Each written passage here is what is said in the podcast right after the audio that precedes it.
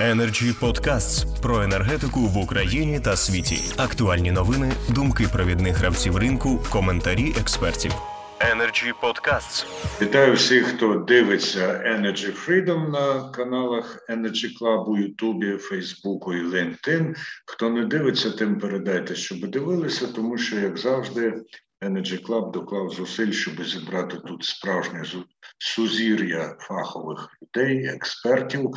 І сьогодні будемо обговорювати проєкти закону про внесення змін до податкового кодексу щодо запровадження диференційованої плати за видобування газу природного. Номери там 7038 і 7038.1 на сайті Верховної Ради вони з'явилися, і відомо нам, що вже завтра їх обговорюватимуть у Верховній Раді. 7038.1 – це уточнений 7038. Він пропонує запровадити нові рентні платежі для газовидобувників залежно від вартості реалізації газу зі зміною кожні 100 доларів за тисячу кубометрів. І ініціатором законопроєкту є прем'єр-міністр України, а головним комітетом комітет Верховної Ради з питань фінансів податкової та митної політики. Вартість газу буде обраховуватися як найбільше з трьох величин. Це традиційна середня митна вартість імпортного газу, середньоарифметична між цінами БИТ та ЕСК в євро за мегаватт, за даними Аргус для німецького хабу THE, і котирування буде переводитися в гривні за тисячу кубометрів за курсом НБУ. І нарешті третій варіант це середня ціна реалізації газу за усіма умовами оплати на українських товарних біржах, перелік яких визначено Кабміном. Така ціна буде щомісяця публікуватися на сайті Мінекономрозвитку. Всі показники ці без урахування ПДВ і запровадження диференційованої рентної плати планують з 1 березня цього року. Це не вперше, коли Верховна Рада різко підвищує ренту. В серпні 2014-го в розпал бойових дій на Донбасі, коли держава потребувала доходів до бюджету, ставку ренти на видобуток природного газу підвищили майже вдвічі з 29 до 55%, а фактично вона була і до 70%, бо нараховувалась на завищену ціну.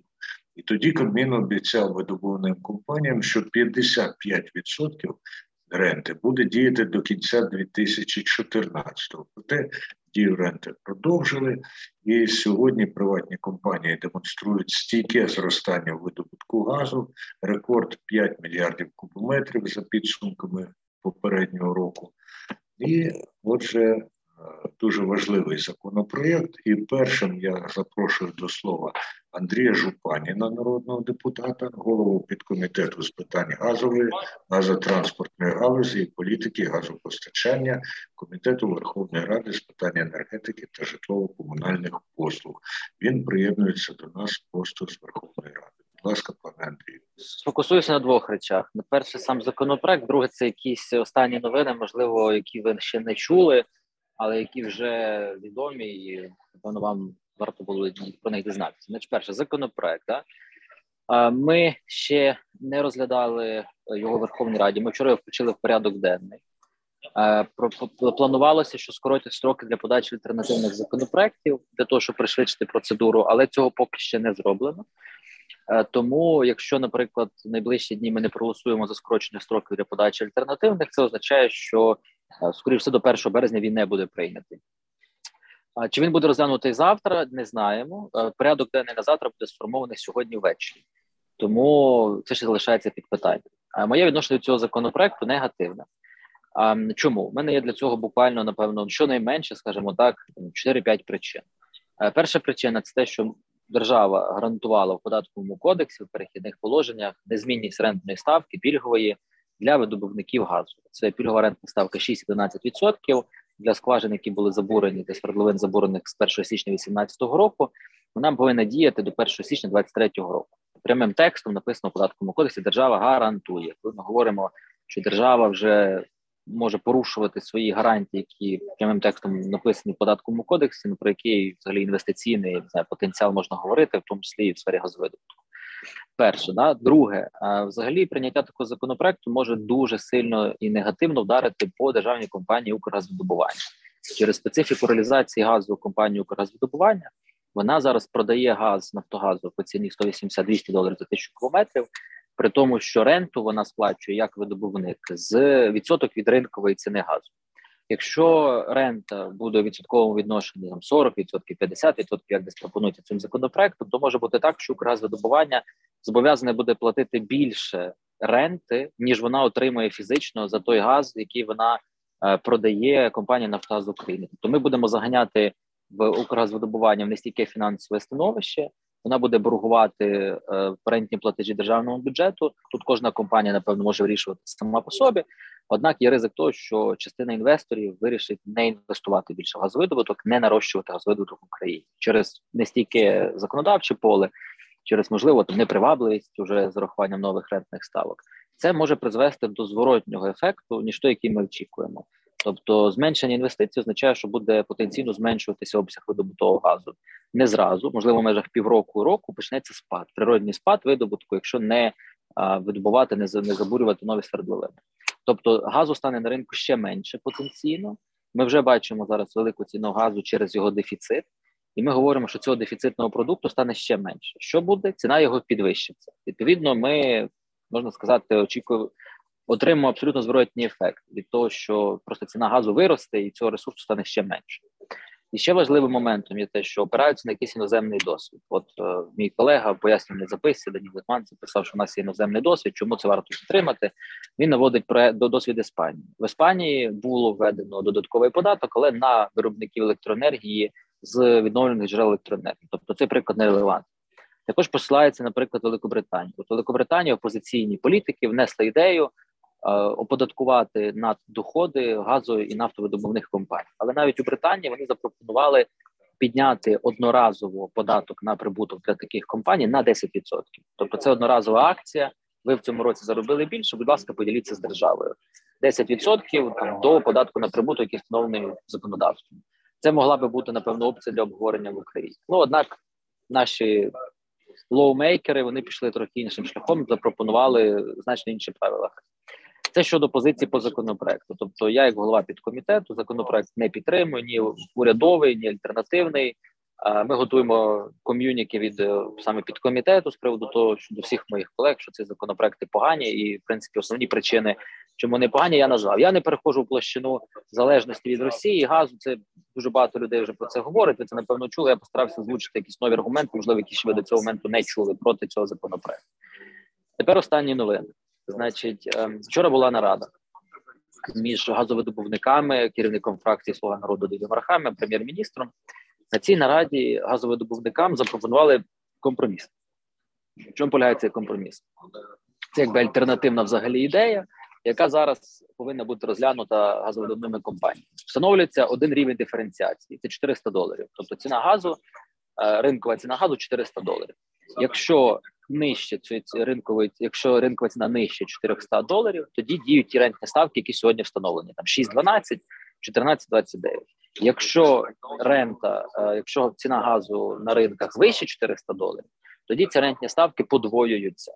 Тобто з 6 стає 12, з 12 стає 24 така якби проста пропозиція. Е, плюс для того, щоб заохотити газовидобувників погоджуватись на це, пропонується продовжити строк цієї стабілізаційної норми, з якої я почав взагалі всю сьогоднішню свою розмову. Хоча тут така історія, ми її порушуємо зараз, а потім пропонуємо її продовжити. Але пропонують продовжити це як такий стимул, пряник для того, щоб погодилися. Пропонують е, об, об, полегшити умови проходження оцінки впливу на довкілля. Е, пропонують газовидавникам законодавчому рівні якимось чином врегулювати відведення земельних ділянок і спростити відведення земельних ділянок під газовидобуток. Ну тобто шукають якісь пряники, якими можна заманити газовидобувників, щоб вони погодились на таку конструкцію. От е, реакція спільноти поки що невідома. Е, наскільки я знаю, зараз кожен. Кожна там приватна компанія вона для себе вирішує і для себе зважує всі плюси і мінуси цієї пропозиції. А не виходила комунікація до асоціації газовних з приводу цього, можливо, ще не встигла.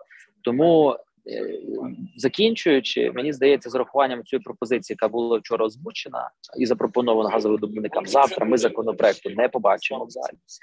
Скоріше за все, е, якщо буде згода газовидобувництва, буде напрацьований новий доопрацьований законопроект, і скоріш за все, ми тоді вже будемо працювати над доопрацьованим. Якщо це все буде прийнято, я не очікую, що воно буде раніше ніж можливо перше навіть травня, тому що законодавчий процес доволі тривала штука. Ну це власне все. Дуже дякую, пане Андрію. Ви ще можете з нами бути, чи маєте повернутись до Ну, ще я кілька хвилин потім. ага, дякую. Дуже дякую. Я сподіваюся, що ви почуєте так само дуже а, ділові міркування, тому що у нас вже приєдналося ще кілька людей, всі вони авторитети, і першим із них я надаю слово Геннадію Рябцеву. Він директор спеціальних проєктів антицепсихія. Будь ласка, пане. Цей законопроект він суперечить чинному законодавству. Е, він е, спрямований на е, на те, щоб порушити основні засади державної політики у сфері газовидобутку. Але ну ми тут домовимося. Ну трошки, трошки, якщо порушити законодавство, можна За, якщо багато порушувати законодавство, так не можна. А якщо трошки-трошки порушити, ну і так добре. І ми домовимося про порушення законодавства разом з газовидобувниками. І це буде ну, з 1 травня. Я, чесно кажучи, не розумію такого підходу, тому що Ну, якщо відкрити податковий кодекс, то там є такий самий пункт 4.1.9, в якому сказано, що зміни до будь-яких елементів, податків і зборів не можуть вноситися пізніше, як за 6 місяців до початку нового бюджетного періоду, в якому будуть діяти нові правила і ставки. Податки і збори, їхні ставки, а також податкові пільги не можуть змінюватися продовж бюджетного року. Ну, ну, ну, ну, хлопці, ну про що взагалі йдеться? Ну, ну відкрийте податковий кодекс. Ну, ну, Це означає, що якщо нам дуже хочеться і не можна, то можна. Ну, да, державні гарантії там дійсно є. Є 252 стаття Е, пункт 20, там сказано, що з метою створення податкових стимулів для залучення інвестицій в видобувну галузь. Да, у нас буде у нас коригується відповідний, е, відповідні ставки е, рентної плати. Да, до 1 січня 2023 року. Ну, пообіцяли, ну, обіцянки цяцянки. Тож ми ж пообіцяли, ми і заберемо обіцянки. Те, що що хтось щось проінвестував, та чхати на те, що щось хтось проінвестував. Заберемо. Ну, це ж держава має право надавати пільги, забирати пільги. Ну, а що там інвестори? Ну, нехай ну, втратять трошки гроші. Не, не, не проблема.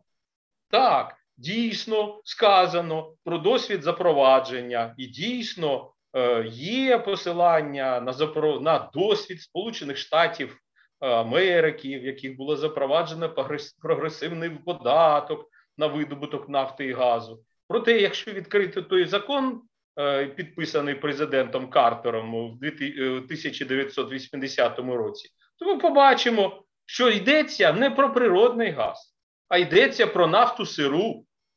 І е, стягувався податок. Не, е, Тобто, це не податок на прибуток за великим рахунком, а він стягувався з різниці між ринковою ціною нафти сирою її базовою ціною, яка встановлювалася урядом США. Там уряд США встановив фіксовану ціну 12,81 долара за барель.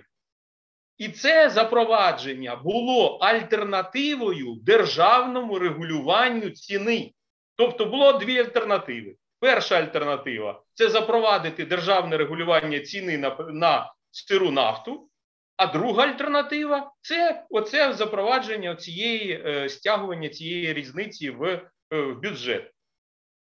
Тобто він передбачає цей досвід, на який посилаються автори законопроєкта, відсутність будь-яких спеціальних обов'язків із продажу енергоносіїв. населенню, бюджетним організаціям, теплокомуненерго, виробникам соціальних товарів. Тобто, фактично, зараз е, у нас лише промислові підприємства, які е, е, споживають природний газ е, е просто для власних потреб, вони не мають якихось пільг в ціноутворенні. Може, може питання не в надприбутках, може питання у визначенні середньої ринкової ціни для природного газу, якщо більшість споживачів не можуть сплачувати в повному обсязі цю саму ринкову ціну. Ви, звичайно, можете спитати: ну, велика там, подумаєш там, нафта, газ, одна різниця, і то вуглеводні, і то вуглеводні. Ну, ну вибачте, зовсім е, є е, великі відмінності між видобувними проєктами нафтовими і видобувними проєктами газовими. Тим більше ми розповідаємо про те, що ми маємо зменшувати залежність українську від е, імпорту, і ми маємо збільшувати український видобуток. Цікава взагалі це цікава політика. Це ми, збільшуючи ренту, очікуємо зростання видобутку українського газу. До речі, якщо казати про е, досвід, ну він вже вже є. Ми ж вже отримали в 2014 15 точніше році скорочення інвестицій. Ну вони вже є. Чому про цей досвід автори законопроекту не згадують? Що є досвід, але він негативний цей досвід. Він призвів до відтоку інвестицій в газовидобуток. І далі дуже цікаво. Е, у нас це називається в е, середовищі викладачів академічним плагіатом. Е, є законопроект, підготовлений Данилом Олександровичем Гетьманцевим, є законопроект, підготовлений е, урядом, але обґрунтування в обох законопроєктах однакове. Більше того, е, я знаю навіть, хто від кого списував, ну, як викладач, так? Да, списували в Кабміні, тому що вони залишили там дуже цікавий абзац що додаткові доходи дозволять уряду надавати субсидії тим групам громадян і компаній, які найбільше постраждали від зростання цін на природний газ. А знаєте, хто в Україні найбільше постраждав від зростання цін на природний газ на думку е, Кабінету міністрів? На думку авторів цього законопроекту, найбільше постраждалими від зростання цін є оператори з надання послуг повітряного транспорту. Тобто, ну ну як? Ну ну що це взагалі? Ну да, ну давайте, да, давайте зробимо не 74%, давайте зробимо 50%. Але так сенс від цього не зміниться. Все одно інвестиції е, підуть з України.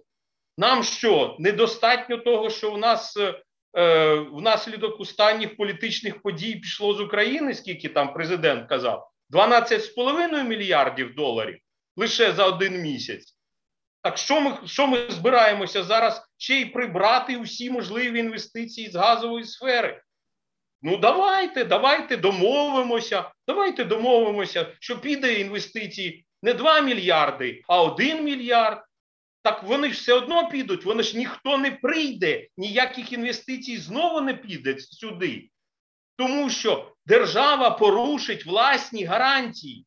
Вона надала вже гарантії. А тепер каже: ну ні, ну тут ситуація змінилася. Чхати ми хотіли на наші гарантії. Ну, держава ж вона така. Наша держава, вона така. Вона може собі дозволити ці гарантії, цих гарантій не дотримуватися. І і, і про на що ми тоді будемо сподіватися далі? надалі? Виникає питання: а що робити? Ну, да, ну, надприбутки може хтось і отримає дійсно. А може нам піти з іншого боку? Може нам не змінювати податки і збори і ставки, порушуючи напряму порушуючи податковий кодекс? А може нам змінити методологію чи методику визначення так званої ринкової ціни? Може, нам потрібно подивитися на досвід інших держав у визначенні цієї ціни і спитати: а як це так сталося, що газ українського видобутку зараз продається за ціною, яка в десятеро вища, аніж е, е, вартість підйому вуглеводнів з урахуванням вартості капіталу і тієї ж самої рентної плати. Як це сталося, коли в 2021 році із спожитих 26,8 мільярдів кубометрів газу імпортовано було лише 2,6 мільярдів кубометрів газу за офіційними даними. Але весь цей газ було продано за ціною цих 2,6 мільярдів кубометрів газу. Може, в консерваторії щось підправити? І як підправити? Ну, напевно, напевно, нам потрібні внутрішні індикатори. Напевно, нам потрібен відповідний закон, який там також є. Законопроєкт е, про запровадження біржової торгівлі природним газом. Може, нам потрібно якимось чином визначати ціну е, не стільки з урахуванням інтересів однієї, е, однієї частини ринку. Може, нам потрібно враховувати ще інтереси споживачів, доступність цього самого ресурсу для абсолютної більшості споживачів України. Адже коли у нас більшість споживачів купують газ не за ринковою ціною, а за тією ціною, яка встановлена на основі якихось документів, названих меморандумами, і зверніть увагу, це ж не постанова Кабінету міністрів, це якийсь меморандум. А що таке меморандум? Цінність меморандуму усім українцям знайома по цінності Будапештського меморандуму. Ну, якщо у нас е, ринок ось такий, то тоді можна і не зважати на ті державні гарантії, які хтось комусь раніше надавав е, і навіть оформлював це в змінах до українського законодавства. Дякую. Дякую, пане Геннадію, і за е, те, що поставили все це в міжнародний контекст, і за те, що привернули нашу увагу до епідеміологічної небезпеки, вживши двічі, принаймні, термін чхати. А зараз прошу Андрія Жупаніна до слова. Ми також да, я просто Будь да, змушений змушений відлучитися через кілька хвилин. Хотів просто відрефлексувати на те, що було сказано. Ну, перше, це мені здалося, що Геннадій подумав про те, що я позитивно ставлюся до другої, до саме цієї спроби домовитися між представниками парламенту і газовидобувниками. Це помилкове враження. І чому помилкове? Тому що я, в принципі, свого ставлення до цих переговорів не озвучив. Я тільки сказав, що вони відбуваються, і це запропоновано газовидобувникам. Мені здається, що в парламенті немає більшого підтримника сфери газовидобутку, ніж я, тому що це і зв'язано саме з тим профільним підкомітетом, який я очолюю. І по-друге, це було перевірено ще з 2019 року, коли перша ініціатива змінити правила гри була знову ж таки запропонована паном Гетьманцевим у вересні 2019 року, тільки ми прийняли присягу. І одним із тих, хто дуже активно працював над тим, що цього не сталося, був саме я. Тому не знаю, можливо, помилково у Геннадія склалося це враження, можливо, не помилково, але хотів це просто прояснити. Саме з приводу того, що відбувається останніх новин, ну, перше хотів поділитися з вами новинами, щоб ви знали, так що останні якісь девелопмент. А моє ставлення до них то це питання для газовидобувних компаній. Їм зараз запропоновано такі умови. На їхньому місці я б їх не підтримував. На їхньому місці я б стояв би на своєму. У нас є стабілізаційна норма, залишаються правила гри незмінними. Але як відреагують газобувники, я не знаю. Можливо, вони на таке погодяться, і вони скажуть: Окей, ми готові. А, Міняйте правила гри. Не можу сказати вам. Можливо, не погодяться. Будемо бачити. Якщо газовидобувники не погодяться, повірте, ми тут сколотимо доволі сильну позицію проти цього законопроекту. Які будуть наслідки далі, я не знаю. Тому що там вже лякають когось РНБО, типу ще когось чимось лякають. Це питання для газовних компаній з точки зору бізнесу, це питання зважування ризиків. На що вони готові, на що вони не готові. Тому Моє ставлення до цього ви почули. Як воно буде рухатися, я не знаю. Можливо, сьогодні-завтра вийде газовидобувна асоціація і озвучить позицію галузі, як вони ставляться до цих останніх перемовин і спроб дати газобудівникам якісь пряники поруч із тим кнутом, який пропонується. Дякую. Дуже дякую. Дуже дякую, пане Андрію. І тут я так розумію, що пан Геннадій хоче відреагувати на те, як відреагував пан Жупанін. Будь ласка. Ну, я не, не хвилини не сумнівався, що е, ми отримуємо е, як незалежні експерти е, підтримку вашу, Андрію Вікторовичу. Тому жодним чином не сприймайте мої зауваження саме на вашу адресу, тому що на жаль, е, і останнім часом е, це ця тенденція посилилася, що е, законопроєкти, які стосуються безпосередньо функціонування галузі паливно-енергетичного комплексу, вносять люди, які мають, м'яко кажучи, опосередковане відношення до цієї галузі. І е, на превеликий жаль, е, кожного разу е, профільний комітет має втручатися, щоб стримувати оцей законотворчий зуд у людей, яким потрібно ну, спочатку, хоча б розібратися в ситуації, проконсультуватися в тому ж самому профільному комітеті перед тим, як е, е, робити е, чи подавати якісь законопроекти. У нас сьогодні бере участь Олександр Трохимець. Він адвокат і голова комітету з енергетичного права Національної асоціації адвокатів України. Я певен, що він додасть новий аспект нашого обговорення. Пане Олександре, будь ласка, доброго дня. Дякую перш за все за запрошення. Ну я як правник хотів би зупинитися на деяких правових аспектах. Е, колега нас е, Геннадій Рябцев е, вже починав говорити про деяку норму податкового кодексу України. Я тут хотів би доповнити дещо, ну, про що говорив пан Геннадій. Це якраз пункт 4.1.9 Е, четвертої статті е, податкової кодексу е, України, який називається Основні засади податкового законодавства. Так, от податкове законодавство України ґрунтується на таких принципах. Там декілька є принципів, один з яких називається стабільність.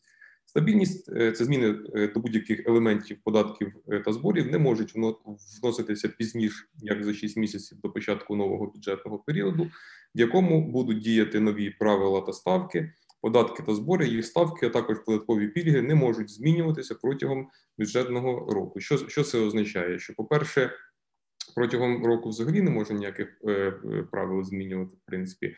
Е, і якщо е, змінюються якісь податкові норми, то вони мають вступати в дію не раніше ніж через 6 місяців після того, як вони проголосовані. У нас е, цей законопроект е, говорить про, про що він був зареєстрований тільки декілька днів назад, і вже з 1 березня е, вступають зміни. Це не перші, чесно кажучи, такі порушення цих основних принципів. І зараз, якщо ми зберемо юридичну спільноту і почнемо сперечатися, наскільки це серйозне правопорушення. Е, і наскільки воно тягне за собою якісь певні наслідки, е, то я думаю, що згоди е, ми не дійдемо, тому що це норма, яка говорить про основні принципи, тобто те, на чому ґрунтується, то це не заборона, не дозвіл. Це ті рамки, в якому взагалі має законотворчий процес в податковому законодавстві відбуватися.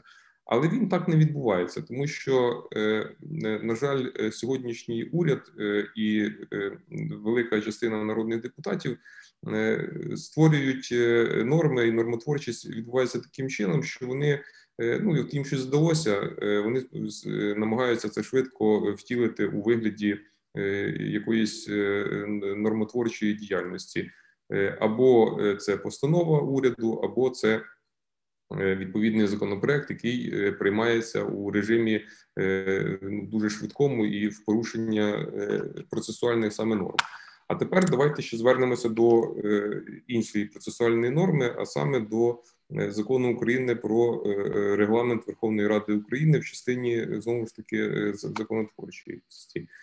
Згідно 91 статті закону про регламент України, які мають додаватися документи до законопроекту.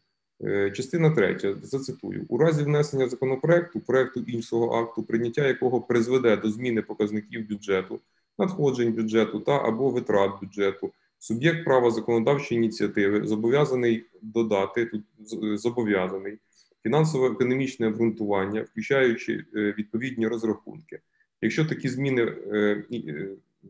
показників бюджету передбачають зменшення надходжень бюджету та або збільшення витрат бюджету до законопроекту проекту іншого акта е, подаються пропозиції змін до законодавчих актів щодо скорочення витрат бюджету та або джерел додаткових надходжень бюджету для досягнення е, збалансованості бюджету. Законопроект, проект іншого акту, крім проектів законів України про державний бюджет, про внесення змін до закону про державний бюджет, про ратифікацію міжнародних договорів щодо одержання Україною від іноземних держав, банків, міжнародних фінансових організацій, позик, не передбачених державним бюджетом України, не має містити положень, прийнятих прийняття яких призведе до збільшення державного боргу і державних гарантій. А тепер е, подивимося на ці законопроекти, які були внесені народним депутатом Гетьманцевим, і е, згодом за ним е, Кабінетом міністрів України в пояснювальній записці вказано, що прийняття цього законопроекту не призведе до додаткових витрат е, з бюджету України. Це зовсім не може бути правдою. По-перше, тому що в самої суті законопроекту написано знову ж таки в цій поясненій записці, що його прийняття спрямовано для того, для отримання додаткових коштів для забезпечення субсидіями там і якимись додатковими пільгами соціально незахищених верст населення. Тобто, вже е, говориться в одній частині поясненої записці про те, що витрати з бюджету будуть. А далі е, для того, щоб обійти норму регламенту е, закону України е, про регламенту Верховної Ради, говориться про те, що не буде ніяких відповідно додаткових надходжень, щоб цей законопроект взагалі був зареєстрований. От, Тому що по великому рахунку секретаріат не, не мав би його е, е, навіть ну, він міг би відмовити навіть у реєстрації. Е, добре, народні депутати, можливо, там ігнорують, але уряд ну, уряд ж не може таких помилок допускатися. Це ж абсолютно не не, не, не, сприйнятливо. Тепер давайте ж навіть повернемося до основної функції уряду будь-якої держави, виконавчої влади. Е, функція це е, виконання е, законів і інших нормативно-правових актів з метою розвитку збалансування економіки, соціальної сфери там і все решта. На жаль, останнім часом, що стосується якраз і в сфері газопостачання, газовидобутку і взагалі газовій сфері, уряд демонструє абсолютно протилежну позицію, і всі його дії спрямовані не на збалансування економіки в цій частині, а якраз розбалансування. Згадаємо останню е, ініціативу, яка втілилася у дві постанови перед новим роком: це 1433 і 1435, е, якої, якими е, просто 20% е, видобутого ресурсу у приватних компаній е, були відібрані і е, зобов'язано продавати цей ресурс на біржі за собівартістю. Е, що це е, е, що, ну, що, це означає? Це означає, що уряд діяв у неправовий спосіб. Я про це говорив і писав, і навіть послався на закон України, який жодного відношення не має до газовидобутку, а це про товарні і фондові ринки. Е, і Причому, що в самому е, цьому законі е, в першій в перших його статтях написано, що він не розповсюджується на ринок газу, для якого є свій профільний закон про ринок газу. То тут вже пряме порушення. От Далі наступна була ініціатива: це внесені законопроекти народними депутатами Шпак, а потім альтернативний народним депутатом Герусом. Е, ну я його називаю про ручне управління ринку газу, тому що по-іншому я не, не можу назвати. Якщо у законопроекті пані Шпак там він такий довгий і якийсь відтіюватий, але суть його зводиться до того, що ми відмовляємося від європейських директив і європейських правил ринку газу і вводимо ручне управління. Е, то у е, пана Геруса взагалі простий е, такий законопроект, суть якого зводиться до того, що створюємо антикризовий чи якийсь там штаб при кабінеті міністрів, який своїми рішеннями буде приймати, як правильно функціонувати ринку газу, в кого що забирати, куди продавати. Ну таке собі РНБО на газовому ринку, от, яке по п'ятницям чи можливо там якісь інші дні буде збиратися і вирішувати долю ринку газу.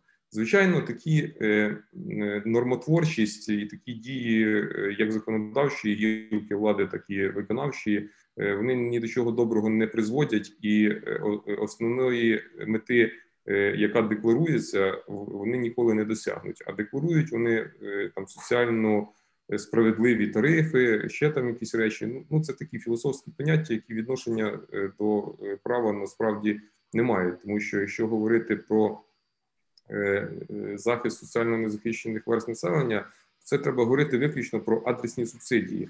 А коли у нас е, е, там 20% газу забрали, продали по собівартості, то продали ж, виявляється зовсім іншим суб'єктам, які до цього відношення абсолютно ніякого не мають. І у нас цей там умовно дешевий газ. Е, отримують не соціально незахищені верстви населення, а е, бізнес, е, який не має знову ж таки відношення до цього соціально незахищених верств населення, виробляє там продукцію, наприклад, кондитери, кондитери отримали там газ і, і, і решта. Те саме стосується там і дешевої електричної енергії, яка Отримується всіма суб'єктами і соціально незахищеними, і великими споживачами, які живуть там у великих е, е, якихось маєтках і споживають десятки тисяч кіловат годин, але така пільгова ціна для всіх. То диференціації ніякої нема, і вона лише декларується. От Далі хотів би пройтися все-таки, які можуть бути наслідки від таких от законодавчих ініціатив і введення таких законодавчих норм. Ну, е, перш за все, е, будуть очевидно будуть знижені капіталовкладення приватних компаній у е, видобуток газу. І якщо порівнювати за останні декілька років ріст видобутку газу серед приватних компаній і Укргазодобування, то ми побачимо, що Укргазодобування різко знизив видобуток в той час, як приватні компанії його наростили. Причому, що в принципі всі в однакових умовах знаходяться, але е, е, аналітики і експерти звертають увагу е, ще на одну річ: що лише 1,6% е, газу е, державна Укргазодобування видобуває на великих глибинах, це ті, нижче 5 кілометрів. А Е, приватні е, компанії, одна третина приватних компаній е, видобувають газ на цих великих глибинах, і видобуток на глибині більше 5 кілометрів. Він пов'язаний з незначними ризиками, ризиками того, що там геологічні дані вони ж не зовсім точні. Капіталовкладення можуть бути просто витрачені дарма, тому що там, грубо кажучи, газу не буде. Але за попередніми розрахунками близько 65% е, е, розвіданих е, запасів українського газу знаходиться саме на глибині нижче 5 кілометрів. І тут, на мою думку, потрібно створювати правові норми, які б стимулювали видобуток газу на цих глибинах, а не навпаки, його нівелювали такі е, намагання. Дякую, пане Олександре. Не тільки ми юридичну погляд тут отримали, а й міркування щодо соціальної справедливості. Я зауважу, що не згоден з тим, що це філософська категорія, це категорія політичної боротьби і здобування очок дуже часто. Дуже дякую, пане Олександре. І ще мені нагадало те, що пан Олександр сказав, що якщо фахівці справа зберуться, вони довго будуть дебатувати, наскільки це законно. Це мені нагадало розмову з медіа-юристом Тарасом Шевченком, який, правда, з іншого абсолютно приводу казав, в Україні достатньо каже, кваліфікованих юристів, які можуть довести як ту, так і іншу точку зору. Дуже добре, що з нами зараз розмовляє людина, яка вміє доводити свою точку зору. Ну і тепер я запрошую до слова Євгена Палянку. Він керівник видобувних компаній у дуже відповідальні часи і незалежний енергетичний експерт. Будь ласка, пане. Доброго дня, дякую за запрошення. І я б хотів подякувати колегам за дуже цікаві і такі змістовні виступи. Але сьогодні я хочу собі дозволити трохи з ліричною відступу. Колись 25 років тому я захищав магістерку в Сполучених Штатах, і тема моєї роботи була економіка оподаткування, тобто логіко-історичний аналіз податкових систем. І колись е, я я вивчав це питання, і встановлення податків і зміна ставок на одну десяту чи соту відсотка, це е, завжди потребує дуже суттєво серйозного економічного аналізу перед тим як робити будь-які пропозиції. І коли ми вивчали цю е, справу в Сполучених Штатах, то окрему увагу приділялися розрахунку впливу зміни чи е, введення податків чи зміни податкових ставок на ВВП на наступні 10 років. Е, ефектив е, зміна і ефект на загальну економіку, і також окремо вивчалися питання маржинальної користі чи втрат платників податків. Е, безспірно, є такий елемент в всіх системах оподаткування, як намагання зробити перерозподіл надлишкових прибутків. Такий елемент є, є, але до нього ставляться дуже дуже обережно, і цей елемент застосовується наскільки там я пам'ятаю, тільки тоді, коли е, цей перерозподіл не має негативного впливу на загальну економіку країни. Тобто, це дуже, дуже обережно треба до цього підходити. То, що зараз запропоновано, колеги майже дуже, дуже багато прокоментували. Я би хотів звернути увагу на одну річ. Ця ця пропозиція це є принципова зміна до філософії оподаткування. Тобто, коли е, до цього в податковому кодексі ми мали фіксовані е, ставки податків на видобуток будь-яких корисних копалин, то зараз пропонується прогресивна ставка, і це є фундаментальна зміна філософії, яка за собою е, потягне зміну філософії інвесторів і зміну філософії бізнесу. Якщо таку такий крок робити, то це фундаментальна зміна, і його можливо треба робити тоді для всіх копалин е, оподаткування видобутку всіх корисних копалин, а не тільки газу. Це по перше. По-друге, коли застосовується така ставка, що я таку е, бачу вопіющу проблему, ці ставки застосовуються не повністю на всю ціну. Тобто, коли ми говоримо, що є базова ціна там 300 доларів чи 400 доларів то для цієї ціни застосовується фіксована ставка. А вже підвищена ставка застосовується не для всієї ціни, а тільки на різницю між фактичною ціною і е, базовою ціною. Тобто, якщо говорити про позицію, яку озвучував пан Жупанян, то е, її. Якщо йти цим шляхом, то технічно треба формулювати, що до певної ціни 300 чи 400 доларів взагалі завжди буде застосовуватися поточні ставки податків. А до різниці між цінами, які будуть і базовою ціною, буде застосована прогресивна ставка, прогресивна ставка чи прогресивні ставки податків. Бо якщо, наприклад, ціна газу буде 399 доларів, буде одна ставка. Якщо 401, то із того, що я почув, буде повністю змінена ставка на всю е, ціну, до якої застосовується податкування. Це я думаю, що зовсім економічно і нелогічно і невірно. Тобто, якщо про це говорити. А це по перше. По-друге, е, в мене, мабуть, є унікальний досвід. Я знаю економіку е, підйому газу як приватних компаніях, так і державних. І треба не забувати те, що є дуже серйозні складові вартості підйому газу, такі як вартість метанолу і вартість самого природного газу, який спалюється, використовується при підйомі природного газу, і тобто витрати на підйом газу вони зростають. Частина цих витрат вони зростають пропорційно зростанню ціни на газ. Тобто, це теж треба враховувати в проведенні розрахунків і оцінок оподаткування. Також я хотів би зазначити, що якщо буде зміна ставок оподаткування і їх збільшення, то це може привести до зменшення е, запасів газу, які е, розраховуються на підставі економічної доцільності видобутку.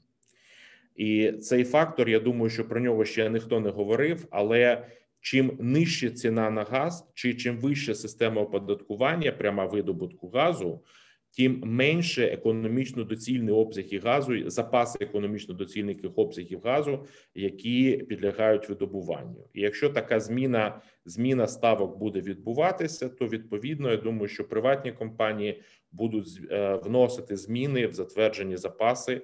Які розраховують е, і ці запаси розрахов... Е, використовуються при розрахунках амортизації, таке інше. Е, тому е, я повністю згоден з колегами, що неможливо проводити зміни правил оподаткування протягом року. Якщо ми говоримо зараз про зміни правил оподаткування, ми можемо до 1 липня говорити про зміну правил оподаткування, які будуть діяти з 1 січня наступного року. Це перше. Друге, були е, дані гарантії видобувникам газу, які неможливо порушувати, і це буде дуже серйозний удар по репутації країни. Я би тут згадав міжнародний арбітраж JKX проти держави Україна з приводу рентної плати, який був у 2016 році, і цей досвід також було би варто вивчити при вироботки пропозиції по зміні оподаткування. Також е, хотів би сказати, що е, ця, історія повторяється, і ми мали цю ситуацію в 2014 році, і тоді галузь е, зупинилася практично на 5 років.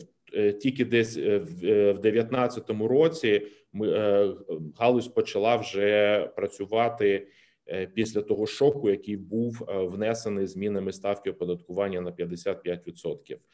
І цей е, сигнал він дуже дуже чутливий, і розмови про зміни ставок вони також впливають на інвестиційні програми і видобуток, плани щодо видобутку газів газу, е, плани щодо інвестування.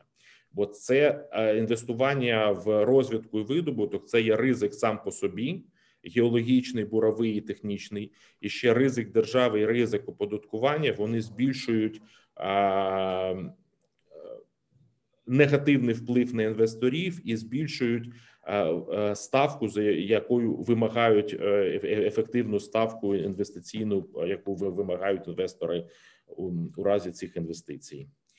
А це те, що я хотів сказати. Хотів би ще повторитися, якщо говорити про перехід на ставку на подібний підхід до до оподаткування видобутку корисних копалин, то це можна де юро говорити тільки з 1 січня 2023 року, і і мінімальна ставка, яку треба застосовувати по газу, це 300 доларів в рамках поточного оподаткування. Воно є стабільним, зваженим і збалансованим. Я вважаю, якщо представляти е, ти прогресивну ставку, то це це тільки на різницю між 300 доларами і тією ціною, яка буде, і хотів би окремо подякувати колегам за те, що підняли питання взагалі функціонування ринку газу. Це окремо треба говорити і говорити про гарантії видобувникам викупу газу, якщо ціна впадає впаде менш ніж 300 доларів, щоб держава потенційно думала гарантувати викуп газу у приватних видобувників, щоб щоб стабілізувати і гарантувати інвестиційні програми, які зараз розглядаються. Дякую. Пане Євгене, дякую. Подивилися на проблему з різних боків, і я відзначив, що теж кажеш, ну неможливо це робити, як і Геннадій Рябцев на початку. Але українська практика доводить, що діють якраз за принципом не можна, але якщо дуже хочеться, то можна. Так? Це, звісно, хибний принцип. І зараз я запрошую до слова Володимира Оменченка, керівника енергетичних програм Центру Разумкова. Будь ласка. Дякую, пане Андрію. Сьогодні е, важливе питання розглядається, і дійсно е, воно таке багатогранне. Тут і юридичні аспекти, і аспекти економічні, і я б сказав, ще е, треба торкатися і аспектів енергетичної безпеки країни, оскільки, на мій погляд, забезпечення газу газом України це питання один із пріоритетів національної безпеки, оскільки ви знаєте, що Україна залежна від газу, і у зв'язку з можливим закінченням будівництва Північний потік. 2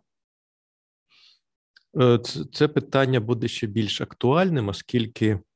Оскільки для того, щоб нормально наша е, газотранспортна система функціонувала, нам потрібно е, е, нам потрібно збільшувати власний видобуток. Це по-перше, щоб забезпечувати всі регіони, тому що з припиненням транзиту там знизяться тиски, ви знаєте, по всій газотранспортній системі.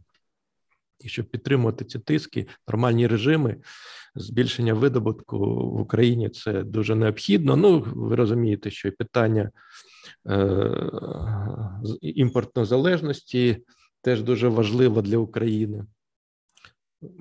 Від Росії ми, ми хоч і не купуємо напряму природний газ, але купуємо за, посередництвом інших країн, інших компаній. І в умовах е, енергетичного переходу ви знаєте, що попит на природний газ в Європі буде збільшувати, оскільки природний газ записаний е, зараз е, в законодавстві Європейського Союзу до перехідних, до зелених видів е, енергоресурсів, і таким чином, я думаю, що в цей перехідний період до декарбонізації, до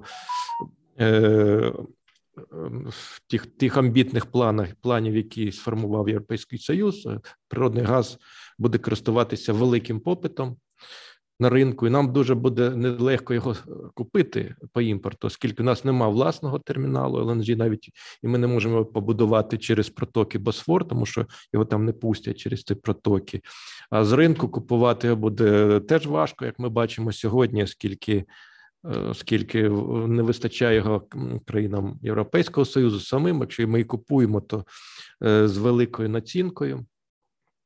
І це це теж тому, що тут е, як сказати, вага вага і важливість власного збільшення власного видобутку на збільшується. Що стосується цих законопроєктів, то треба сказати, що дійсно Дійсно, верховенство права має бути на першому місці, хоча ми знаємо, що воно порушується. У нас е, це не дивина, і я відчуваю, що на сьогодні уряд і наша влада влаштована достатньо рішуче, щоб е, цей закон е, пройшов. І тут питання в тому стоїть, яку стратегію обрати нашим, е, нашим так сказати, е, газовидобувникам і, взагалі, тим, тим, хто підтримує. Тим, хто тим, хто підтримує галузь, чи жорстко стояти, жорстко стояти на 100% проти цього закону, чи ну безумовно, чи мабуть іти на якийсь компроміс, але з урахуванням Е, норм права. Безумовно, що в цьому році його не можна приймати, так сказати, зміни не можна вносити. Це ж е, податковому кодексі сказано і все все інше. Але е, але в принципі, ви знаєте, що виникла на сьогодні унікальна ж ситуація на ринку. Тобто ніхто ж не очікував, не очікував, що буде там газ коштувати там тисячу доларів і більше. Да? Тому ось Е, так сказати, зрозуміло, що держава побачила певну так сказати, можливість отримати додаткові кошти до державного бюджету. Але така ж ситуація буде не весь час продовжуватися. Не будеш там тисячу доларів е, Я думаю, що це ринок заспокоїться, і протягом наступних там п'яти років ціна буде там в районі там 350, середня там 400 доларів. Зараз уже ми бачимо зниження цін на ринку, тому актуальність е, цього законопроекту він відпадає значною мірою. Да? І крім того, ми подивимося, якщо на Укрзвидобування, да, тобто з одного боку, там взагалі дивна ситуація. Е, не, не, Мені здається, ніхто ніхто не робив розрахунки, що з одного боку Укрзвидобування, е, значить, це основна компанія, яка видобуває понад 70% всього газовидобутку в Україні що вона обмежується, е, значить, виконує функцію ПСО для населення. Там обмежується там 264 доларів, ну там приблизно 260 доларів. А з іншого боку, рен, е, рента, рента рахується там по міжнародним біржам, да, там де ціна е, там.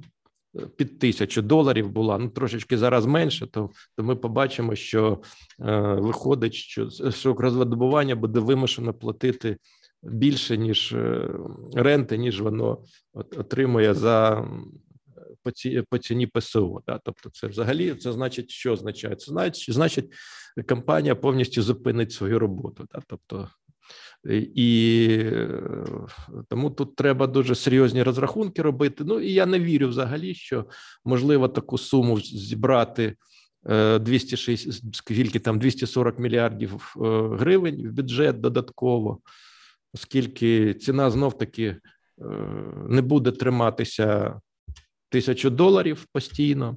Це перше, там чи навіть 800 доларів, вона буде значно нижче. Друге, друге, е, щось треба робити з ПСО, тобто як вони е, у Укрзадбування хочуть ці гроші взяти, якщо як показав, сказав, що це неможливо з цих грошей просто взяти. Ви залишаються приватні компанії. Ну приватні компанії стільки грошей не дадуть, це зрозуміло. Тому е, моя пропозиція наступна: що правильно казали наші фахівці, є на Рябцев, інші, що е, е, значить. Розрахунок ціни, виходячи з міжнародних хабів, це така була тимчасова тимчасовий захід е, для того, щоб е, якось стабілізувати катастрофічну ситуацію на Нафтогазу, яка була в 2016 році. І, Але комусь вона сподобалась і почали її так цю, цю практику продовжуватись. Хоча потрібно вже давно переходити на власний індекс ціновий, е, і це ми маємо. Ми, самі себе забезпечуємо десь на 70% зараз власним газом. Це було б логічно, і ціна, я думаю, не була б така висока, така висока. І відповідно, відповідно, і рентні платежі треба подумати, чи потрібно взагалі вводити цю цю, цю диференційну ренту чи ні. Розумієте? Тобто, і е, тому в мене пропозиція: треба е, перенести, перенести е, це мінімум на рік. Е, можливість взагалі там якогось якихось внесення змін до законодавства. Ну і критична межа компромісу, яка могла би бути, це дійсно там дійсно, там, якщо там дійсно е, десь ціна буде там вище, там до 400 доларів взагалі нічого не потрібно, е, нічого не потрібно чіпати, оскільки е, це. Це лише так сказати, в іншому випадку, це просто повністю зруйнує інвестиційний клімат. А що стосується більше там 400 доларів, то дійсно на цю різницю між 400 доларів, наприклад, там і там 500 доларів, 100 доларів, там можливо розглядати як компромісне рішення там вже на наступний рік е, як е, можливість ведення в розумних межах е, диференційної ренти, тому що я думаю, що лучше, мабуть, піти краще на такий компроміс, чим чим, чим зараз і перемовлятися з урядом з цього питання, з парламентом. Значить, цей процес потрібно потрібно, щоб він не був швидкий, щоб він був обґрунтований, щоб всі розглянули всі питання з, з різних сторін. І тоді прийшли б до якогось оптимального рішення, щоб збалансувати інтереси і держави, тому що ми знаємо, що в держави зараз серйозні проблеми фінансові. І вона буде намагатися все зробити, щоб так сказати, взяти додаткові доходи, тому я думаю, що от треба от, ну, в основному таку стратегію перемовин е, проводити і не спішити, е, значить, з усіх сторін, значить, подивитись на питання, сім сім раз відміряти і один раз відрізати. Добре, дякую. Я гадаю, що було дуже дуже цікаво і завдяки вам, і буде корисно завдяки тим, е, хто взяв участь і висловлюю вам велику велику вдячність і повагу. Запрошую до участі в дальших обговореннях в Energy Freedom. Стежте за оголошеннями на сайті Energy Club. Всім здоров'я і впевненості у завтрашньому, післязавтрашньому і ще багатьох багатьох днях. На все. Energy Club. пряма комунікація енергії.